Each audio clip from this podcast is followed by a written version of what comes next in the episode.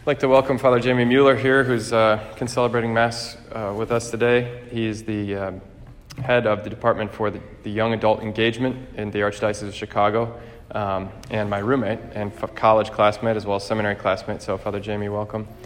Um, today we celebrate Corpus Christi, the feast of the body and blood of Christ, which is traditionally done right after Trinity Sunday, um, typically on the Thursday after Trinity Sunday, but like uh, Ascension and Epiphany and some of the movable feast of the Lord, we've kind of moved it to this Sunday um, so that all the faithful can participate in uh, a very important feast, the feast of the Eucharist, honoring uh, this sacramental presence that Jesus left us in the church to be present to us um, in the most intimate way possible as food, as nourishment, um, as a visible, tangible, tasteable presence of God incarnate. Um, Corpus Christi is Latin for the body of Christ. Um, but of course, we believe that in each host, in each particle of every host, is the entire Christ, the body, blood, soul, and divinity of Jesus. Uh, this thing that makes us Catholic, our way of seeing the sacraments, not as mere signs or mere pointers or reminders of Jesus, but the Lord Himself. I remember a question that I often have gotten uh, as a priest from people especially faithful Catholics, regarding the Eucharist, because you have to go to Mass every Sunday and receive communion um, at least once a year.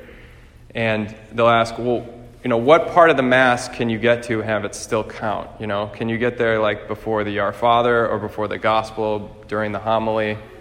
Um, and when can you leave, you know, and have it still count? Do you have to wait for the final blessing or till the end of the last song? Um, have, have you ever thought that or asked that question or heard somebody ask that question? I certainly have. Um, but in a way, like asking that question, you know, how does it, you know, like where, where does it count? Or what do I have to do in order for it to count?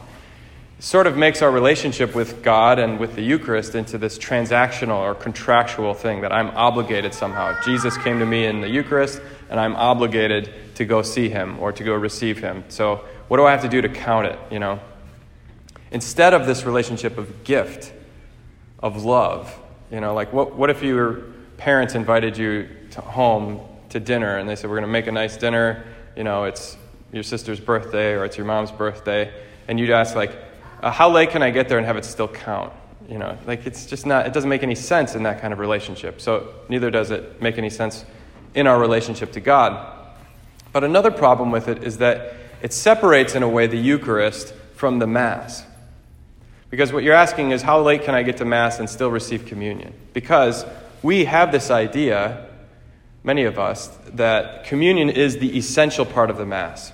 You know, the consecration of the, the body and blood of Christ, when the priest says, This is my body, this is the chalice of my blood. And then the people's reception of that. That's sort of like the heart of the Mass. And that's true. But it's not that that's the essential part of the Mass and that everything else is kind of inessential. You know, like if you miss the first reading, not that big a deal. If you miss the sign of the cross, you can kind of do it yourself when you walk in. Like the, the whole Mass is essential. And when we take the Eucharist out of the Mass, we change it. It's not, it, it doesn't, it loses some of its uh, dynamic uh, power to draw us into the mystery of Christ. It's just, then it becomes this sort of magic thing, like a magic vitamin that I take to get more Jesus. When in reality, the Eucharist can never be separated from the Mass. They're parts of a whole. Now, say in Eucharistic adoration, we'll take the, the consecrated host and put it in a monstrance and people will pray. But that's always coming from the Mass and leading back to the Mass. True devotion to the Eucharist, whether in the Mass itself or in Eucharistic adoration or Eucharistic processions, or benedictions or bringing communion to the sick in the hospital. You can't have a Mass. All of that is meant to bring the Mass to the people and so draw the people into the Mass, into the sacrifice of the Mass. And if we are not careful, we can start to think of the Eucharist not as part of this mystery where we are drawn into Christ, but that we kind of manipulate Him.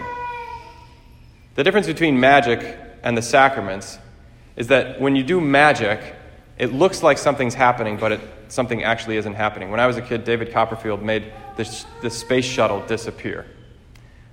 Uh, he didn't actually make the space shuttle disappear. That's impossible, right? But it looked like it did. The sacraments, on the other hand, are the, are the inverse. It looks as if nothing is happening. For those with no faith, it's just bread and wine. But for those with faith, something actually is happening. It's invisible, but it's true, whereas magic is visible, but it's false. The other difference between magic and the sacraments is that magic is when I do something to change reality, I do something to manipulate nature or the universe to fit my will. But the sacraments, especially the Eucharist, is when reality changes me. I'm not doing some trick or, or uh, incanting some magic formula like this is my body or this is my blood. It's something different. It's something where the world or the bread is not so much changed as it changes us. We dispose ourselves to be changed. So, what is happening in the Mass? Is it that we are just waiting till that moment when we can get finally Jesus and be changed? And, or is the priest just this kind of sacrament machine, this Eucharist machine where we need to have a priest so that we can all get communion? Or is it rather that the priest is simply the head of a body of which you are all members? And that when we congregate on Sunday or every day, if you're a daily Mass goer, when you are called out of the world into the church, the ecclesia, which is Greek for to call out of. And we are clothe ourselves, or wrap ourselves in the sign of the cross in the name of the Trinity, in which we were all baptized. When we acknowledge our sins, we ask for God's forgiveness. We are formed by the Word of God in the Scriptures, and then we offer to Him everything we have in our heart and our soul. The priest is the head of this body, which is being drawn together the body of Christ, which is offered perfectly to the Father for all his glory in the unity of the Holy Spirit. That's what's actually happening. St. Augustine said that the church makes the Eucharist, but the Eucharist makes the church.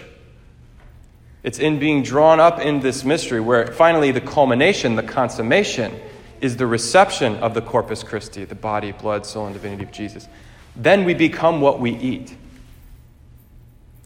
And so, when we're drawn into the mystery of the Mass, when we actually participate in it, and when the Mass actually rightfully reflects the glory of what's happening, which is that Jesus' own body is being offered again on the cross to the glory of God the Father in perfect, faithful obedience, and that we're receiving that body transfigured, we're receiving ourselves, there are two important practical implications.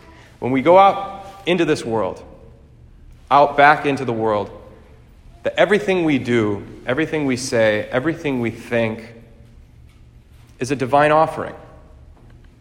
It's come from this altar and it's leading back to this altar.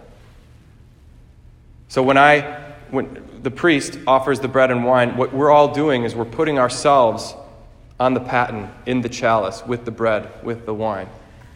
And so, everything we've done, every sacrifice we've made, everything we've suffered, every joy we've celebrated, we are offering on that paten. So, when we go out into the world, let's be sure not to offer anything unworthily.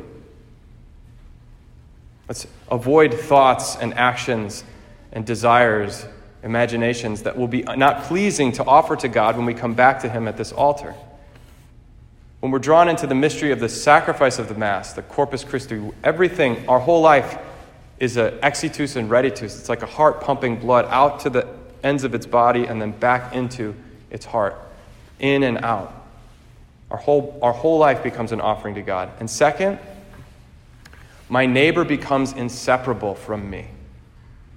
If I am a member of the body of Christ, then my neighbor, that person, who, in whom I see the dignity not only of a unique human person, but a fellow part of the body of Christ, to be cruel to them would be to cut off my own nose to spite my face or to hurt my own body. To ignore them in their need would be to leave like a gaping wound on my body and say, ah, it doesn't matter, it's just my arm. Even if it gets gangrene and falls off, I don't care. We are to each other as inseparable as cells are to a body. And so, as we come to this Eucharist to receive the Corpus Christi, let us be drawn up not into just whatever thing we think our need is or, or, or to try to manipulate reality, but be changed by the reality that we celebrate. To be drawn into this inexhaustible mystery of Christ's body and blood offered for the remission of our sins and the redemption of our souls.